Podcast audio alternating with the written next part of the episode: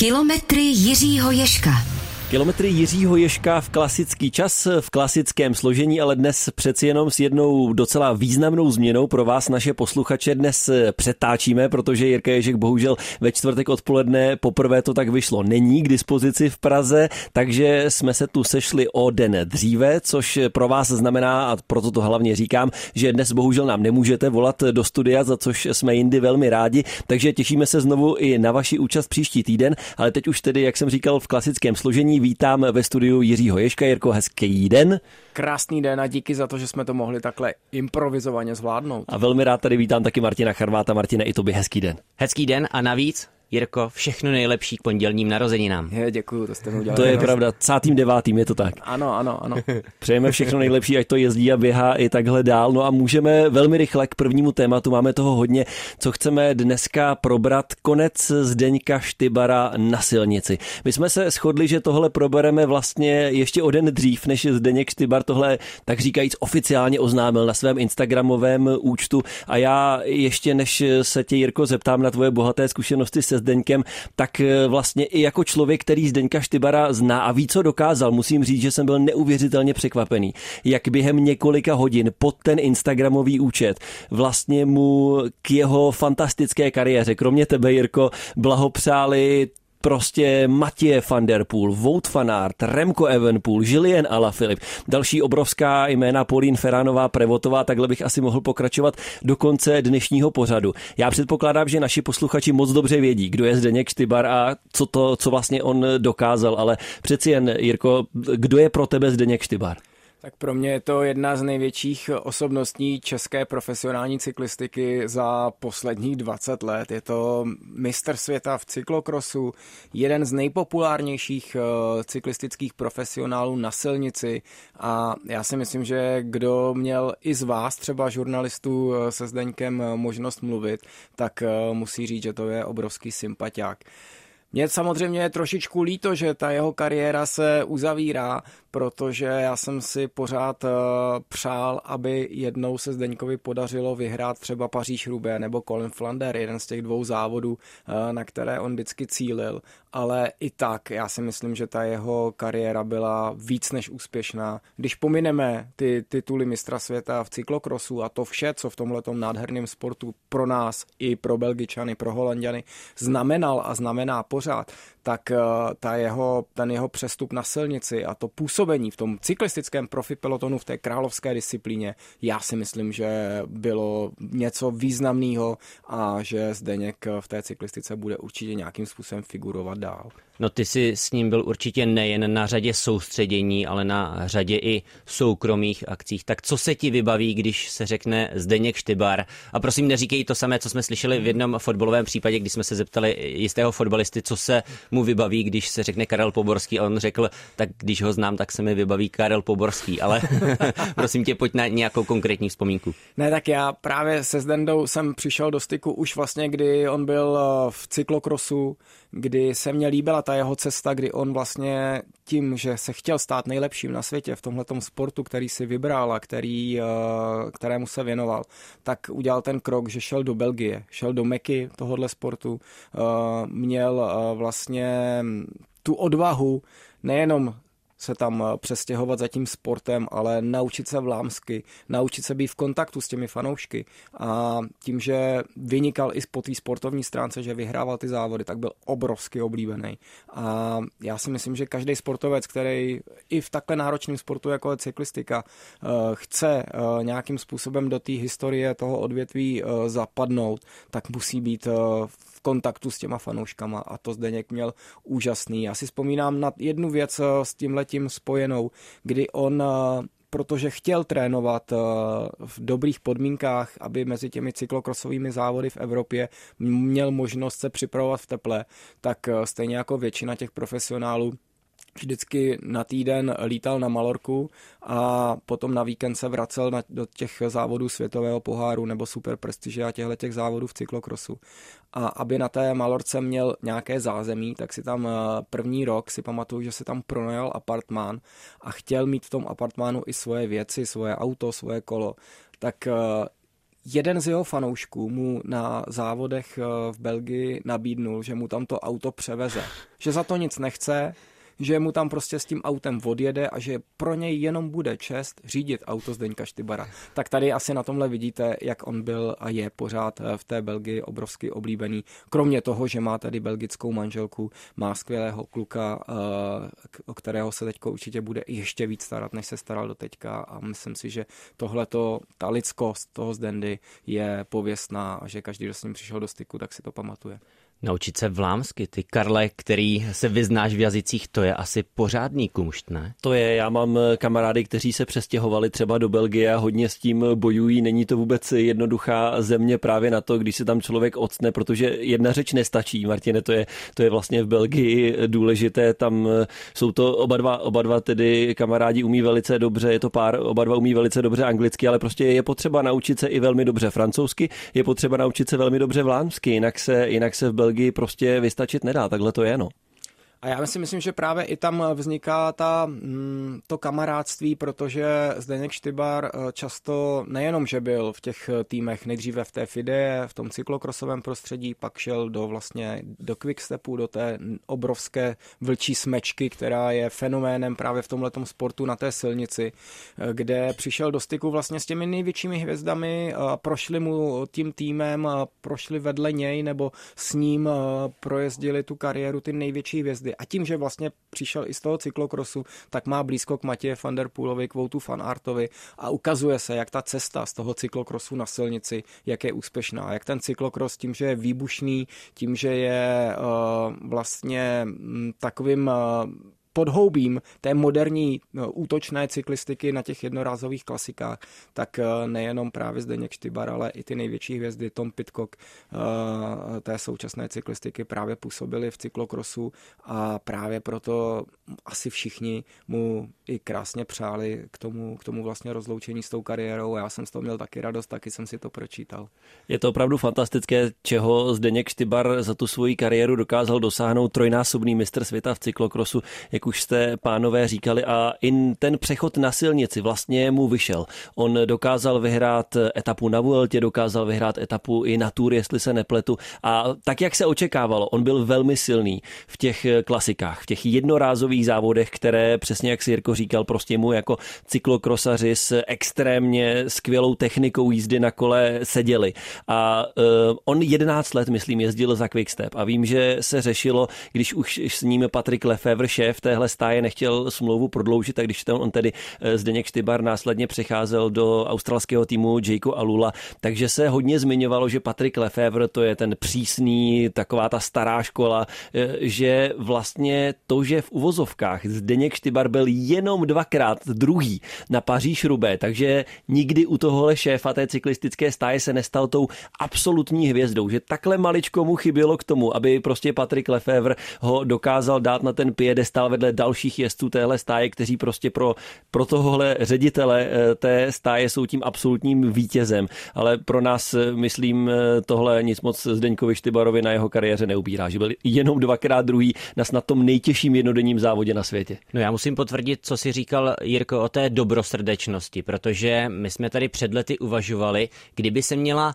udělovat nějaká cena za vstřícnost, za to, že člověk, který je vrcholovým sportovcem a velice úspěšným, nabídne svůj čas ať už fanouškům, novinářům nebo okolí, tak Zdeněk Štybar by vlastně byl jednoznačným držitelem této ceny, protože ať se mu dařilo, ať se mu nedařilo, on byl pokaždé vstřícný, byl otevřený názorům kolem sebe a e, bylo úžasné s tím něco natáčet, když to vezmu vyloženě z toho mého novinářského pracovního pohledu. A byla obrovská i radost eh, pro ty fanoušky cyklistiky, že on s nimi tohle to všechno sdílel. Přesně to, co si říkal, že když se mu dařilo, když vyhrával ty prestižní jednorázové závody, které v té Belgii patří vlastně k tomu topu, ať to je E3, ten jednorázový závod, před, eh, který je přípravou před eh, kolem Flander, Omlop Het Noisblad, mm-hmm. vyhrál Strade Bianche, což je obrovský závod v Itálii a dneska jedna z těch taky prestižních klasik. Všechny tyhle ty závody, které on dokázal vyhrávat, tak uh, samozřejmě dokázal oslavit i s těmi, s těmi fanoušky, ale zároveň, pokud se mu nedařilo, tak on to komunikoval, říkal, co se mu nedaří. Uh, samozřejmě všichni s ním prožívali ten hrůzostrašný pád, který měl vlastně paradoxně ve stejném období, jako jsem měl ten uh, hrůzostrašný pád já a prožívali jsme to spolu. Psali jsme si z těch nemocnic, jak se na tom, jak na tom jsme, sdíleli jsme potom tu léčbu navzájem, radili jsme si, jaký prášky komu zabírají a tak dále. Pomohlo vám to nějak navzájem? Určitě, no samozřejmě, protože mm, vždycky je fajn, když podobnou věc člověk sdílí s někým, kdo tomu rozumí a kdo to prožívá. Ale on tohle uměl komunikovat právě i s novináři, uměl to komunikovat s tou širokou fanouškovskou základnou.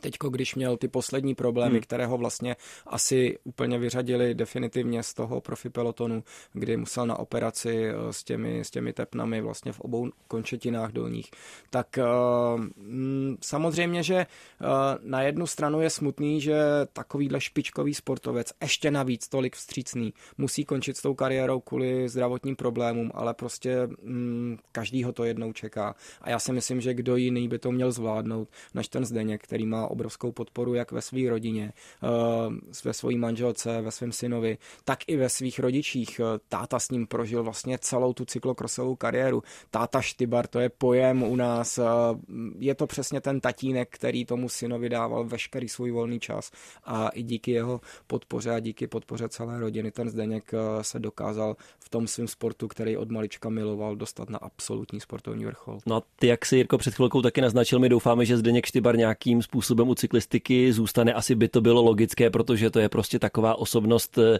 která by rozhodně u tohohle sportu měla, eh, měla určitě vydržet. Já jsem jenom chtěl dodat k tomu jeho zdravotnímu problému. Pro něj to muselo být obrovsky frustrující, když vlastně se eh, nemohlo dlouhou dobu přijít na to, co mu je. On věděl, že má bolesti, že má nižší výkon a vlastně několik sezon nebyl schopen přijít na to, čím to může být. A bylo to přesně, jak ty si říkal, tím, co je mezi elitními cyklisty cyklisty v posledních letech čím dál rozšířenější těmi nějakým způsobem zúženými, skroucenými kyčelními tepnami, tím pádem do dolních končetin se dostává méně krve a to právě způsobuje ten eh, nižší výkon. Eh, Zdeňkovi Štybarovi bude v prosinci 38 let. Eh, já jenom k tomu cyklokrosu, vlastně teď začala cyklokrosová nová sezóna a Zdeněk Štybar mimo jiné závodil se Svenem Najsem z Belgie, který je přeci jenom o něco starší, to je pravda, ale abychom prostě tak nějak podtrhli, že čas nezastavíme, tak zatím se jel jeden závod v Americe ve Waterloo. A Sven Nice má syna,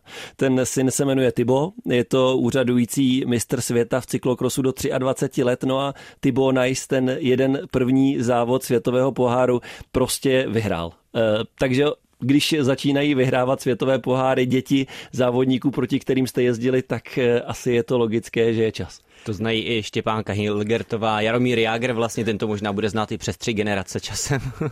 Je to tak, ale na druhou stranu pořád si myslím, že ten Zdeněk ještě měl eh, na, na to jako v té cyklistice nějak působit, eh, samozřejmě i třeba jako elitní eh, elitní pomocník těch nejlepších sprinterů v těch týmech, protože on kromě toho, že dokázal jet sám na sebe, tak dokázal skvěle rozjíždět spurty těm sprinterům v těch, v těch týmech, ve kterých závodil. Takže je to trošku škoda. Na druhou stranu já se o Zdeňka vůbec nebojím, protože o, in, o jeho budoucnosti hovoří to, že vlastně celou tu kariéru on už má rozjeto několik biznisů obrovsky o tom přemýšlí, kam investovat ty peníze, který, který vydělává v cyklistice a dělá to skvěle a mu jenom držím palce, ať ho ten další život, ta další etapa baví stejně, jako ho bavila ta cyklistika. Tak tolik o Zdeňku Štybarovi, my můžeme, myslím, podepsat, co říkal Jiří Ježek a pokračovat v našem pořadu budeme po písničce. Posloucháte radiožurnál Sport, bavili jsme se o Zdeňku Štybarovi v kilometrech Jiřího Ježka a když jsme se bavili o Zdeňku Štybarovi, tak pochopitelně,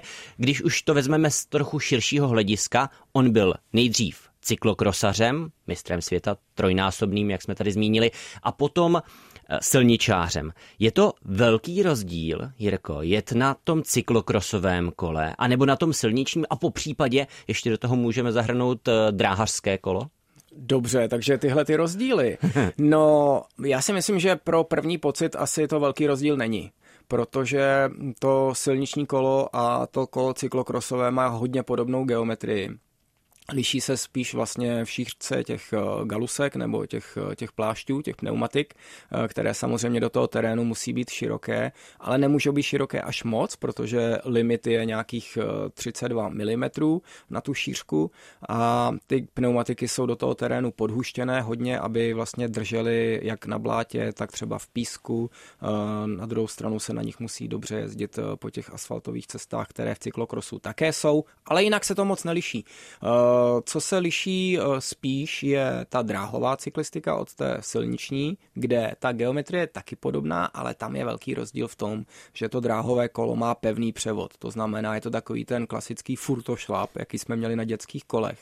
Není tam ani volnoběžné kolečko, takže to kolo, pokud jede dopředu, tak se musí šlapat eh, a zároveň nutí toho, nutí toho závodníka eh, to kolo šlapat pořád dokola. Ten furtošlap mi nepřipomínej, já jsem na něm spadl jako tříletý na štěrku a ještě z toho mám tedy ty stehy na bradě. Ale eh, říkám si, Karle, ty kdyby si podhustil svůj gravel, tak se ti na něm vlastně nemůže dobře jet, jak Jirka říká, že musí být trochu podhuštěné, ale zároveň se na něm dobře jet. Ne, ne to já pravidelně dělám. Já mám kola Aha. tak podhuštěná, že jak už jsem tady v tom pořadu jednou říkal, když jsem jel na závod, tak mě ze zadu dojel další člověk na silničním kole, říkal mi, že jsem píchnul. Ne, já e, jsem fanouškem bezdušového, řekněme, systému. E, čím tlustší plášť, tím víc si myslím, že tohle řešení je logické. Takže směrem k horským kolům už si myslím, že je opravdu nejlepší. Tam snad za sebe to můžu říct, jako, že to opravdu tak je. Na grevlu možná ano, možná ne, na silničce já to mám, ale chápu, že někdo tomu nevěří, že pořád si myslí, že když mu ten plášť eh, prostě jednoduše, když píchne, tak prostě víte, jak ho máte opravit. Všechno je to jasné. Vezete sebou náhradní duši a vlastně je to otázka pár minut. Zatímco když selže ten bezdušový systém, tak eh, je to větší problém. Ale abych ti odpověděl, to, že jsou, to, že jsou ty pláště podhuštěné, jak říkal Jirka, vlastně vede k tomu, že ta jízda je mimo jiné pohodlnější. Ono se hodně řeší, jestli ty pláště, když nejsou tak moc nahuštěné, jako v minulosti e, bývali jezdci na silničních kolech především zvyklí, tak jestli je to pomalejší. Ale přichází se na to, že moc ne, že ten valivý odpor prostě vlastně, že to vychází skoro na stejno.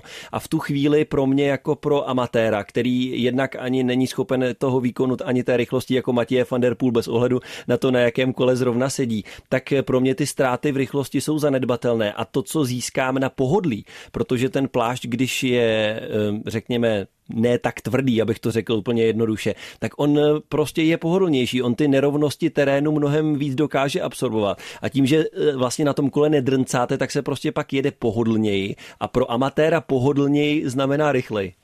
A ty jsi se spíš ptal, Martine, asi na ten rozdíl, pro co cítí ten jezdec na tom kole, jestli to je třeba takový rozdíl mezi tím cyklokrosovým a silničním kolem, jako když sedneme ze silnice třeba na horské kolo, kde ten poset je vlastně úplně jiný, jsou tam rovná řídítka, eh, člověk je víc vzpřímený, aby mohl eh, líp kopírovat eh, třeba ty terénní nerovnosti, tak právě ten cyklokros je hodně podobný té silnici, protože dříve cyklokros byla vlastně zimní náplň několika nebo poloviny cyklistů, kteří přes léto závodili na silnici, aby nevyšli z tréninku, aby si mohli vydělat nějaký peníze. Eh, samozřejmě ten cyklokros je atraktivní v tom, že ten závod je na hodinu u těch mužů, takže televize to v pohodě přenáší, eh, ti lidé tam nemrznou u té trati taky tak často, eh, proto je to tolik populární v Belgii, kde díky tomu přímořskému klimatu není tolik sněhu a v zimě je tam spíš déšť a takové to nevlídno, ale ty diváci si tam prostě tu cestu najdou najdou a tu hodinu eh, těm závodníkům neuvěřitelně fandí a je to strašně oblíbený, stejně jako je to oblíbený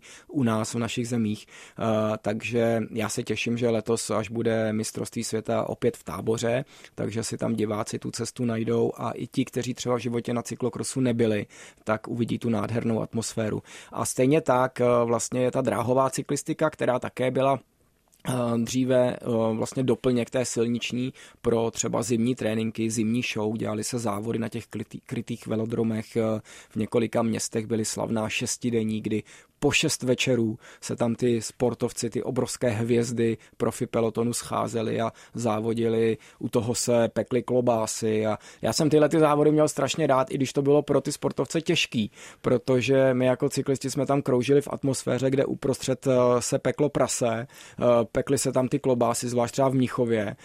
Bylo tam zakouřeno, ještě v té době se kouřilo v těch halách, že jo, ty diváci kouřili. Takže to bylo jako docela náročný. Člověk tam za den třeba najel přes 100 kilometrů a vlastně závodilo se třeba od sedmi do večera do tři čtvrtě na jedenáct, na, do půlnoci a tak dále. Takže byla to show, která umožnila těm profesionálům nějaké vyžití během zimy, vydělat si peníze, ale i trénovat a potom, co se skočili zpátky na to silniční kolo. Pardon, jenom krátká vsuvka zpět ke Zdeňku Štybarovi. On ukončil tu silniční kariéru, ale ty si zmiňoval mistrovství světa, které bude v Česku. Myslíš si, že to bude jeho poslední závod úplně? A nebo si myslíš, že k cyklokrosu se vrátí třeba i na další sezóny? Tak byla by to nádherná rozlučka, kdyby, kdyby vlastně to pojal ten táborový mistrovství světa jako, jako svůj poslední závod. Ale na druhou stranu, eh, pokud ho to bude bavit a bude mít chuť a bude mít chuť se na to připravit, což samozřejmě není úplně zadarmo, protože ten cyklokros, když si uvědomíme, že mu dominuje, dominuje Matěj van der Poel, Wout van Aert a Tom Pitcock, tak eh, bez té profesionální silniční přípravy celý rok na silnici se dneska do toho jenom jako těžko pro specialistu cyklokrosaře naskakuje. Mně stejně přijde úžasné, že mluvíme o těchto jménech, která ty si teď zmínil, Jirko, a že bereme vlastně za dané, že ten cyklokros využívají třeba jako součást přípravy, ale když se nad tím zamyslíme, je to krásné, že se dá ten cyklokros dělat v zimě, že to je součást toho kalendáře pro tyhle světové hvězdy, ale ono to přeci zas tak blízko, řekněme, závodu Paříž-Rubé nemá. Ty si to sám zmiňoval, je to hodina, ten cyklokrosový závod, jsou to neustálé starty, je to technické, pomalu, rychle, do kopce, z kopce, po schodech, já nevím po čem. A vlastně tady si představím eh, tu klasiku nebo monumenty, to je pět, pět a půl, šest hodin na kole. Ono se říká, že ti, že ti cyklisté se tam naučili techniku, ale ono to zas tak podobné není ty závody. No a zase na druhou stranu musíme si uvědomit, že ty cyklokrosaři, aby si vydělali přes tu zimu, tak uh, ta sezona je hodně krátká pro ně a těch závodů je strašně moc. Je to i kvůli tomu, že ty organizátoři chtějí ty závody uh, pořádat, sponzoři se chtějí uh, zviditelnit, takže jsou o víkendech jsou většinou jeden závod, v sobotu nějaká super prestiž nebo podobný uh, tenhle ten pohár, k tomu je pak další v neděli třeba světový pohár, ale úterý, čtvrtek, středa jsou další závody, takže ti závodníci musí mít obrovský objem natrénovaný, musí jezdit si 200 kilometrové tréninky, aby tohle to všechno potom v té krátké zimě zvládli, takže oni potom úplně v klidu skočí do těch eh, dlouhých jednorázových závodů, protože tréninkově na to samozřejmě mají. Říká Jiří Ježek, pokračovat budeme po zprávách. Kilometry Jiřího Ješka. Pokračujeme v pořadu Kilometry Jiřího Ješka, naší oblíbenou částí. Martine, tvojí oblíbenou, jak jsme se dozvěděli před malým okamžikem. Kolik toho, kdo najel a naběhal, tak mám začít u tebe. No, uh, bude to krátké, tak můžeme začít u mě. Uh, já jsem to díky bohu stihnul ještě předtím, než přišla ta studená vlna, která přišla eh, přibližně v uplynulou sobotu, třeba kolem jedné, druhé odpoledne a já byl ještě dopoledne. 14. října naposledy v krátkých. Eh, pro mě je to krásné, že takhle vlastně v polovině října jsem ještě mohl v krátkém drezu se vydat na svoje horské kolo. Očekávám, že příští cesty už budou v delším, nicméně eh, těchto jenom krátkých, opravdu příjemných 15 kilometrů je mých jediných v tomto týdnu týdnu. Já jsem se strašně lekl, že tím, že si řekl, že jsi byl naposledy, takže jako tím, že skončilo do, dobré počasí, takže končí, že to máš ne, buď ne, krátké nebo případě. vůbec. tak dobře, tak jsme rádi, že aspoň jednou si vyrazil. Jirko, co ty si zvládl za uplynulý necelý týden? Tak já jsem samozřejmě taky využíval to nádherný počasí na cyklistiku. Eh, ten den, co si říkal v tu sobotu, kdy se lámalo to počasí, tak já jsem to bohužel takhle krásně nestihl, takže jsem se svým kamarádem vyrazil sice jakoby na lehko, ale vracel jsem se v takové té úplně nepříjemné krupici, kdy mi padal ten déšť za sněhem eh, do očí. Najednou se srazila ta teplota asi o 20 stupňů a jsem přijel domů úplně zmrzlej. Ale měl jsem z toho radost, že jsem to teda stihnul, že jsem to nezabalil. Eh, a v neděli já jsem běžel, eh, a to už zase se to přelomilo do hezkého počasí, tak jsem běžel klánovickou desítku během klánovického půlmaratonu, dal jsem si teda jenom desítku, protože to bylo v terénu a mě se v tom terénu s tou protézou neběhá úplně dobře, ale i tak eh, se mi ta akce strašně líbila. Zase potkal jsem svoje kamarády z toho běžeckého prostředí, takže já to mám namíchaný, že mám partu kolem sebe lidí, kteří se věnují cyklistice, pak rád hrozně potkávám tu běžeckou komunitu a míchám to dohromady tak, jako v tom tomhle pořadu, takže mám radost, že mi spousta lidí z té běžecké komunity říkalo, že poslouchá náš pořad a to je, to je pro mě odměna a doufám, že i pro vás, pánové.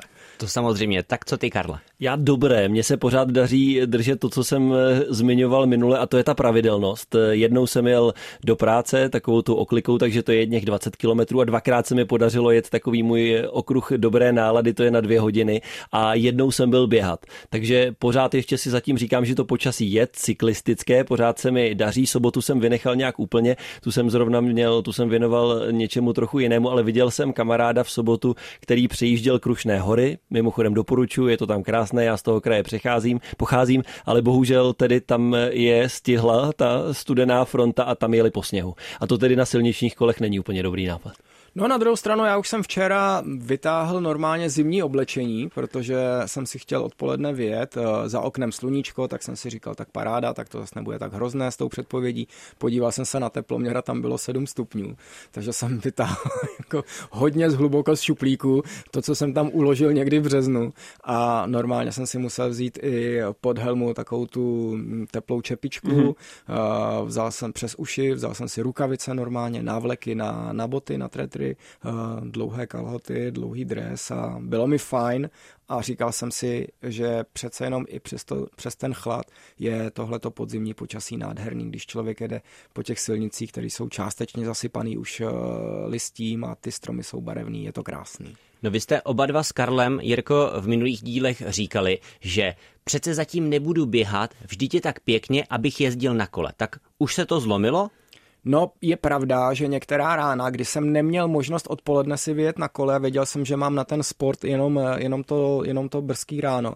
A byla, byla jinovatka, normálně jsem měl za, zalepený sklo na předním, na předním skle v autě, takže jsem radši vyběhl a je to daleko příjemnější pro mě, než, než mrznout na tom kole. To, ta hodinka běhání pro mě stačí pro ten pocit, že jsem pro ten den něco udělal a počkám si vždycky radši až na to odpoledne na kolo, když to půjde.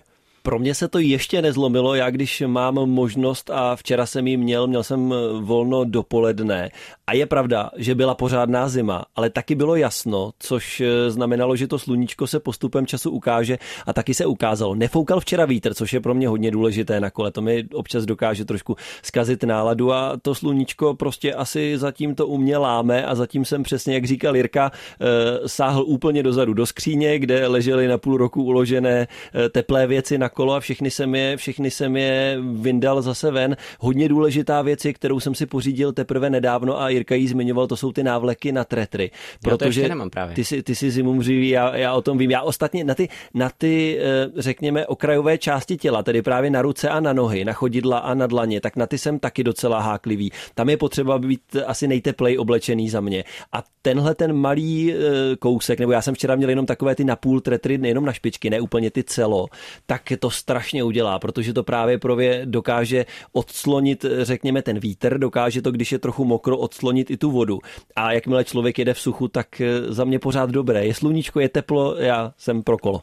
A jezdíte s takovou tou šálou přes pusu, když je, když je takový to fakt už téměř mrazivý počasí, protože vy dva si musíte chránit ty hlasivky tady pro vysílání radiožurnálu Sport. No v tom úplně hlas, eh, v tom úplně mrazivém jako nejezdím, no, popravdě. To, to jsem jako nikdy nejel ve chvíli, kdy, dobře, párkrát jsem jel, když bylo už jako nasněženo, ale třeba pod minus pět jsem nikdy nejel. Já nákrčník mívám, ale že bych ho dával přes pusu to málo kdy. No já jsem to viděl právě, když jsem byl ráno běhat eh, to jedno mrazivé ráno a viděl jsem cyklisty, kteří jeli, tvrdáci, byli to mý kamarádi a mávali na mě, tak ty byli opravdu nabalený jak Italové, když je 16 stupňů, protože Italové, když už je pod 16 stupňů, tak, tak vozí šálu i přes oči ale já právě to taky neumím, jako dýchat, dýchat přes ten šátek. Úplně přesně, Jirko, říkáš Italové, já jsem letos byl poprvé na jaře v Dolomitech a úplně mě to tam dostalo, protože vím, že se italským turistům často smějeme, třeba i když jsou na návštěvě v hlavním městě, jak na jaře nebo na podzim, tady chodí v péřovkách a nakonec to vypadalo úplně stejně. Oni prostě nahoru vyjeli a tam se oblékli, dávali teplé rukavice, dávali šály takovéhle úplně příšerné. Celý se zabalili, ale ono bylo 15 stupňů na ten sjezd, tak my jsme se taky trochu při oblekli, ale zase, že bych musel vypadat úplně takhle, to mi nepřišlo. No z toho, co si popisoval, tak ty vlastně trpíš na úplně jiné části těla než já, protože já vycházím z toho, že když eh, na kole šlapu, tak logicky nohy mám v pohybu, na nohy mi vlastně zima nevadí, protože když je mi zima, znamená to, že jedu špatně vlastně z jistého pohledu, ale naopak trpím hodně na spodní část zad, Aha. že spodní část zad potřebuju mít zakrytou, protože tam nic jiného, než že pojedu rychle do kopce, tak vlastně neudělám. Tak já tam mám v kapsách eh, právě v těch té bederní oblasti, tak mám jako peníze, mám tam telefon, mám Máš tam hodně svačinu, mám tam, ne, mám, tam, mám tam hodně zásob, protože eh, když jedu s někým, tak ho třeba i zásobuju, pomáhám těm lidem, když jim dochází energie, ale na záda člověče mi nikdy zima nebyla, teda to, to musím přiznat, že nevím. Máš Martine pravdu, na nohy ne, ale jako na ty prsty, úplně prostě hmm. špičky chodidel, až, až úplně vlastně prsty, to, co se třeba i někdo s tím mývá problémy, že se mu to špatně dokrvuje, tak tyhle, tyhle části vlastně ani prsty na ruce, ani prsty na nohou se zase tak moc eh, nehýbou. No a důležité v, té, v téhle souvislosti nebo v tomhle kontextu je asi, a to jsem taky ze začátku na kole nedělal, vrstvit a spíš mít eh, víc tenčích věcí. Tohle mě naučili zkušenější cyklisté. Já jsem vůči tomu byl hodně takový skeptický, říkal jsem si, prostě dám si na sebe nějakou teplou bundu a tím to jako vyřeším, ale pak zase někdy, jak ty si říkal, jdeš do kopce, najednou je ti teplo, teď co sundat to nemůžeš, zaprvé to není kam dát, protože je to neskladné. A když má člověk na sobě víc věcí, které se dají sundat, tak tomu jsou třeba i návleky na nohy nebo jenom takové ty rukávníky na, na ruce a s tím se potom dá operovat a jak říká Jirka, to všechno si člověk nacpe na záda a nemůže ti být zima na záda. No já rozepínám. A zase se dá jako skvěle improvizovat, protože já jsem začínal jako chudý cyklista v době, kdy jako tyhle ty technologie ještě nebyly nebo byly tolik drahý, že jsem si je nemohl dovolit. Tak uh, úplně nejjednodušší bylo dát si pod dres noviny dopředu na, na hrudník, dát si noviny, který člověk potom, když už mu bylo teplo, zahřál se, už třeba vylezlo sluníčko, tak je mohl prostě vyhodit do nejbližšího odpadkového koše. Nebo naopak si pamatuju na jednu vychytávku uh, na některých závodech, kde začalo pršet, tak jsme na startu obrátili uh, takové ty improvizované koše na odpadky, jak, jak je to ten rám a v tom je ten pytel a vyřízli jsme si do toho díru na hlavu a brali jsme si na sebe ty pytle na odpadky kvůli tomu dešti. Prostrčili jsme tím ruce a taky to šlo. tak tyhle technologie se docela dost posunuly. Dneska profíci si na sebe dávají bundu, která snad stojí 10 tisíc, která se vejde do jedné ze tří kapsiček, kterou si vedou na, vezou na zádech a to je prostě úplně něco jiného. No. no ale myslím si, že pár let zpátky opravdu ještě někdo noviny eh, na Grand Tour bral, teď si nejsem jistý, jestli na Giro anebo na Tour de France, ale viděl jsem tam vyloženě na jednom z těch vrcholků, že si tam do sjezdu pánové brali noviny, no, že to není vlastně úplně tak přežité, tak jednoduché ale že se no to je to totiž, je to jednoduchý řešení a fakt to hrozně pomůže. Ten hmm. papír, ten novinový papír strašně dobře izoluje. Takže já bych tohle téma Martine uzavřel, tak eh, když se nad tím znovu zamýšlím, tak možná spíš než teplota pro mě je to vlastně je to celkové počasí a podmínky venku. Kdybych se, kdyby bylo mokro, kdybych se bál třeba, že někde uklouznu po listí, nebo kdybych se bál, že už je umrzlo a že mi to na tom kole uklouzne, tak bych asi šel spíš běhat, ale pořád ještě se držím, pořád ještě mi přijde, že zas taková zima není, tak se ještě držím toho kola. no já se těším, eh, co budeme mít příště, protože já už si myslím, že eh, když jsem se podíval ještě na předpověď na další dny, takže čekám, že i vy už budete víc u toho běhání, eh, než u toho kola. Já s běháním nemám problém. Já budu běhat klidně i místo cyklistiky, kdyby celou zimu mělo být tady půl metru sněhu. Poslední část kilometrů Jiřího Ješka bavili jsme se o tom, že už venkovní teploty začínají být příznivější tomu eh, spíše vyběhnout, než se vydat na kolo, tak když někdo začíná teď, jak začít? Je dobré začít, Jirko, eh, během na silnici, je dobré začít eh, během někde v terénu, volným poklusáváním, jak začít teď? No, určitě bych začal. Tím bych začal. ne, eh, je nejdůležitější asi sám si sobě mm, vyřešit to, že chci začít a pak ale si uvědomit, že si teda na sebe pletu byč, že to chce opravdu tu pravidelnost, aby nám to nejenom odsýpalo, aby nás to bavilo přes tu zimu, eh, ale aby jsme i se někam posunuli, co se týče vlastního zdraví, aby jsme si neubližovali, ale aby jsme spíš eh, ten pohyb měli k tomu, že nás eh, posouvá v tom, že budeme třeba zdravější, budeme mít víc energie a tak dále. Takže bych začal opatrně, začal bych pomalu. Uh, rozhodně bych doporučoval, pokud je někdo úplný začátečník, tak se porozlídnout kolem sebe, jestli tam není nějaká běžecká komunita, takové ty veřejné tréninky. Většinou to mají buď obchody, nebo organizátoři závodu to, to pořádají.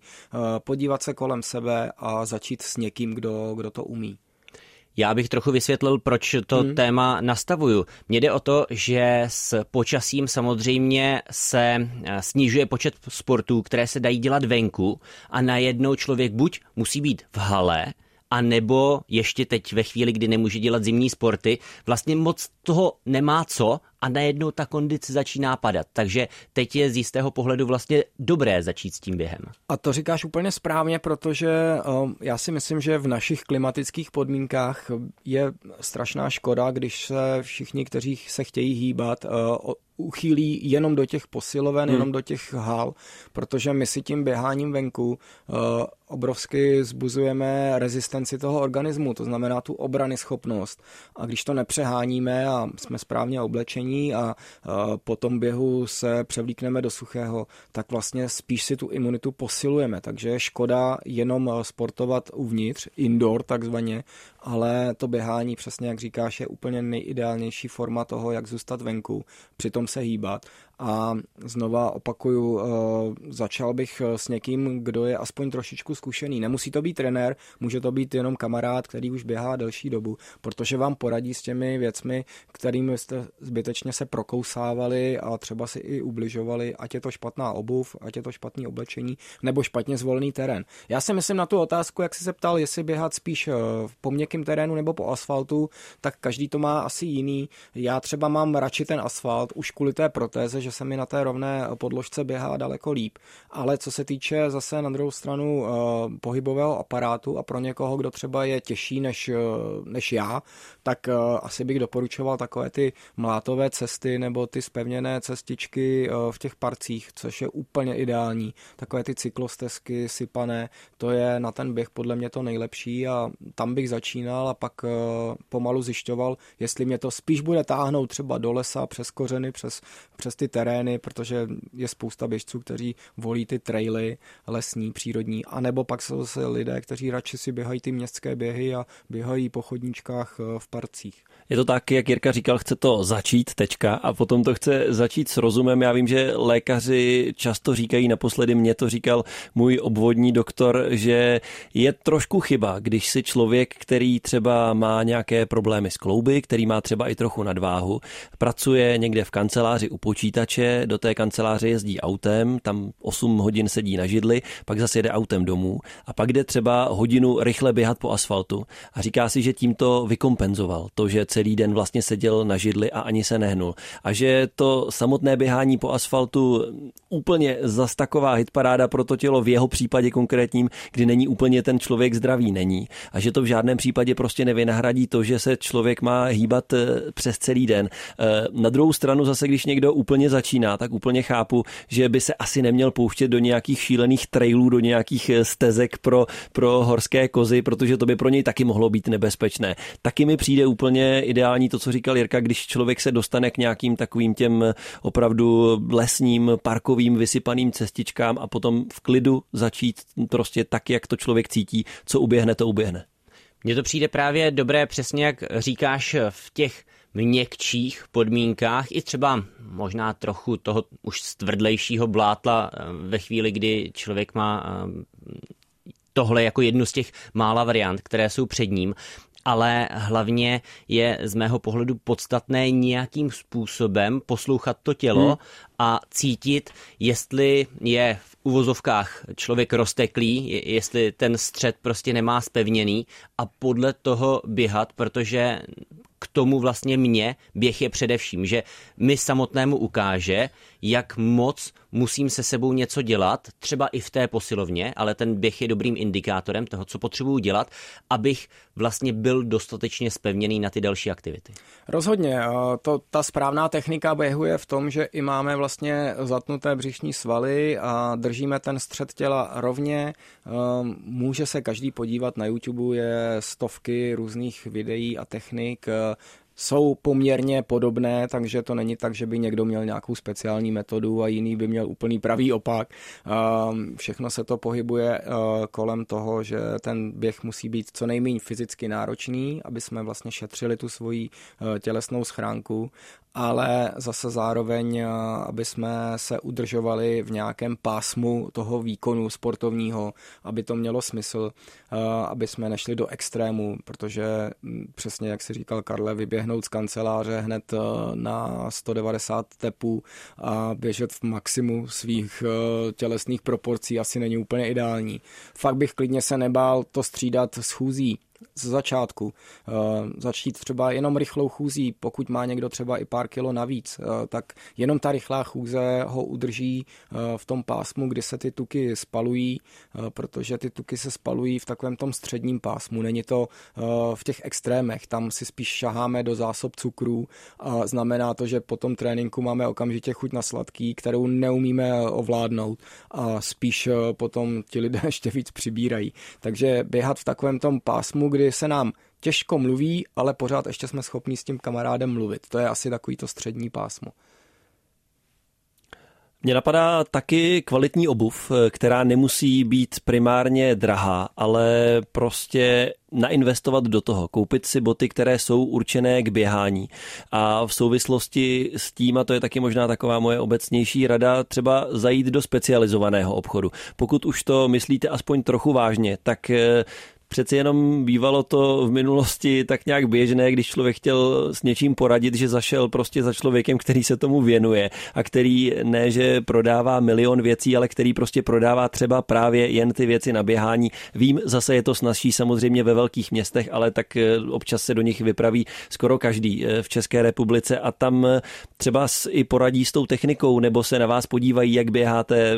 Já vím, že kamarád poprvé, když v takovémhle obchodu specializovaném byl, tak když vybíral ty boty, tak ten eh, prodavač vlastně s ním dokonce oběhl blok, prostě podíval se na něj a, a, a on říkal, že do dneška z toho žije, z těch rad, kterému tenhle profík v uvozovkách udělil za to, že ho sledoval těch 400 metrů, tak eh, vlastně to je to nejcennější, co kdy za 10 let běhání dostal. Takhle by to mělo být a já si právě myslím, že čím dál tím víc v těch běžeckých eh, prodejnách nebo těch specializovaných sportovních prodejnách dělají právě mm, bývalí buď běžci, závodníci, nebo bývalí uh, třeba nadšenci, kteří běhají pořád a věnují se tomu prodeji těch bot. A nemusí to být, nemusí mít posluchači strach, uh, že by tam nechali celou výplatu. Naopak, uh, právě častokrát jsou tam ty boty ve slevě, třeba loňský model nebo předloňský model a dá se koupit špičková, opravdu špičková bota za velmi přijatelné peníze. Pomalu ale jistě nám vypršel čas dnešního pořadu kilometry Jiřího Ješka, tak pojďme pánové k té úplně závěrečné části našeho pořadu a to jsou pozvánky. Já velmi výjimečně jsem si jednu připravil, lépe řečeno jsem jí dostal. Je to v souvislosti s tím, o čem jsme mluvili úplně na začátku. A já jsem byl pozván na příští víkend na cyklokrosový trénink v Radotínských Dunách. Dokonce se na tom podílí prý i oficiálně český cyklokros. A já se přiznám, že s tím žádnou zkušenost nemám, ale jenom jestli budu trošku mít čas, tak bych se tam strašně rád šel podívat. Vím, že mi cyklokros vůbec nepůjde, je to úplně proti tomu, jak já jezdím na kole, já jezdím pomalu a dlouho. Cyklokros, jak jsme tady Jirko zmiňovali, to je o té výbušnosti, o technice, ale zase na druhou stranu si strašně rád zkouším nové věci a posouvám hranice, tak tohle by mohlo být hodně zajímavé. Já věřím, že se ti to bude líbit, protože právě se tam naučíš třeba i to naskakování, přeskakovat nějaké překážky, eh, buď eh, běžet přes ty překážky, nebo naopak je skočit na kole a tak tak eh, těším se na ty tvoje reference z tohohle, z téhleté zkušenosti. Já přidám pozvánku na sobotu 21. kdy se jede eh, český pohár eh, v cyklokrosu v Holých vrších. Holé vrchy, to je vesnička, taková cyklokrosová ikona u Mladé Boleslavy a jeďte se tam podívat, zafandit. Já tam budu taky se podívat a fandit, protože tam je vždycky skvělá atmosféra a patří to k těm právě podzimním závodům, pro ty, kteří milují cyklistiku. Když si Karle začínal mluvit, tak já jsem se začal smát, protože jsem eh, také dostal pozvánku na jednu akci a je to v dost podobné lokaci jako ty, ale není to stejná akce, ale uh, krásně se mi líbí to, co, nebo líbí se mi to, co jsem k tomu dostal za instrukce. Bod 1. Hotovost do hospody. Bod 2. Světla do tmy. Bod 3. V případě chladnějšího počasí teplé rukavice a návleky na tretry. Bod 4 poctivý namazený chleba, vhodný k pikniku. Co je to za akci, Martine? to ti nebudu říkat, je to soukromá akce pár lidí, ale já na ní bohužel kvůli rodinným oslavám nemůžu, ale uh, těšil bych se. Zní to dobře. Tak jo, tímto můžeme asi uzavřít. Takové byly dnešní kilometry Jiřího Ješka. Já vám eh, moc děkuji za to, že jste nás poslouchali. Poslouchejte nás i dál. Příští týden to znovu už bude naživo, takže se můžete i telefonicky zapojit. No a já moc děkuji Jirkovi Ješkovi. Hezký den. Já taky děkuji a děkuji i posluchačům, že nám dávají tu zpětnou vazbu, že vás to baví. A klidně nám pište na sociální sítě, pište nám na uh, internetové uh, stránky Českého rozhlasu radiožurnálu Sport, uh, pište nám svoje téma témata, návrhy, eh, jak byste třeba chtěli trénovat v zimě a tak dále, co vás všechno zajímá, protože my jsme tady pro vás. Díky pánové. A děkuji Martinu Charvátovi, těšíme se příště. Díky, hezký den.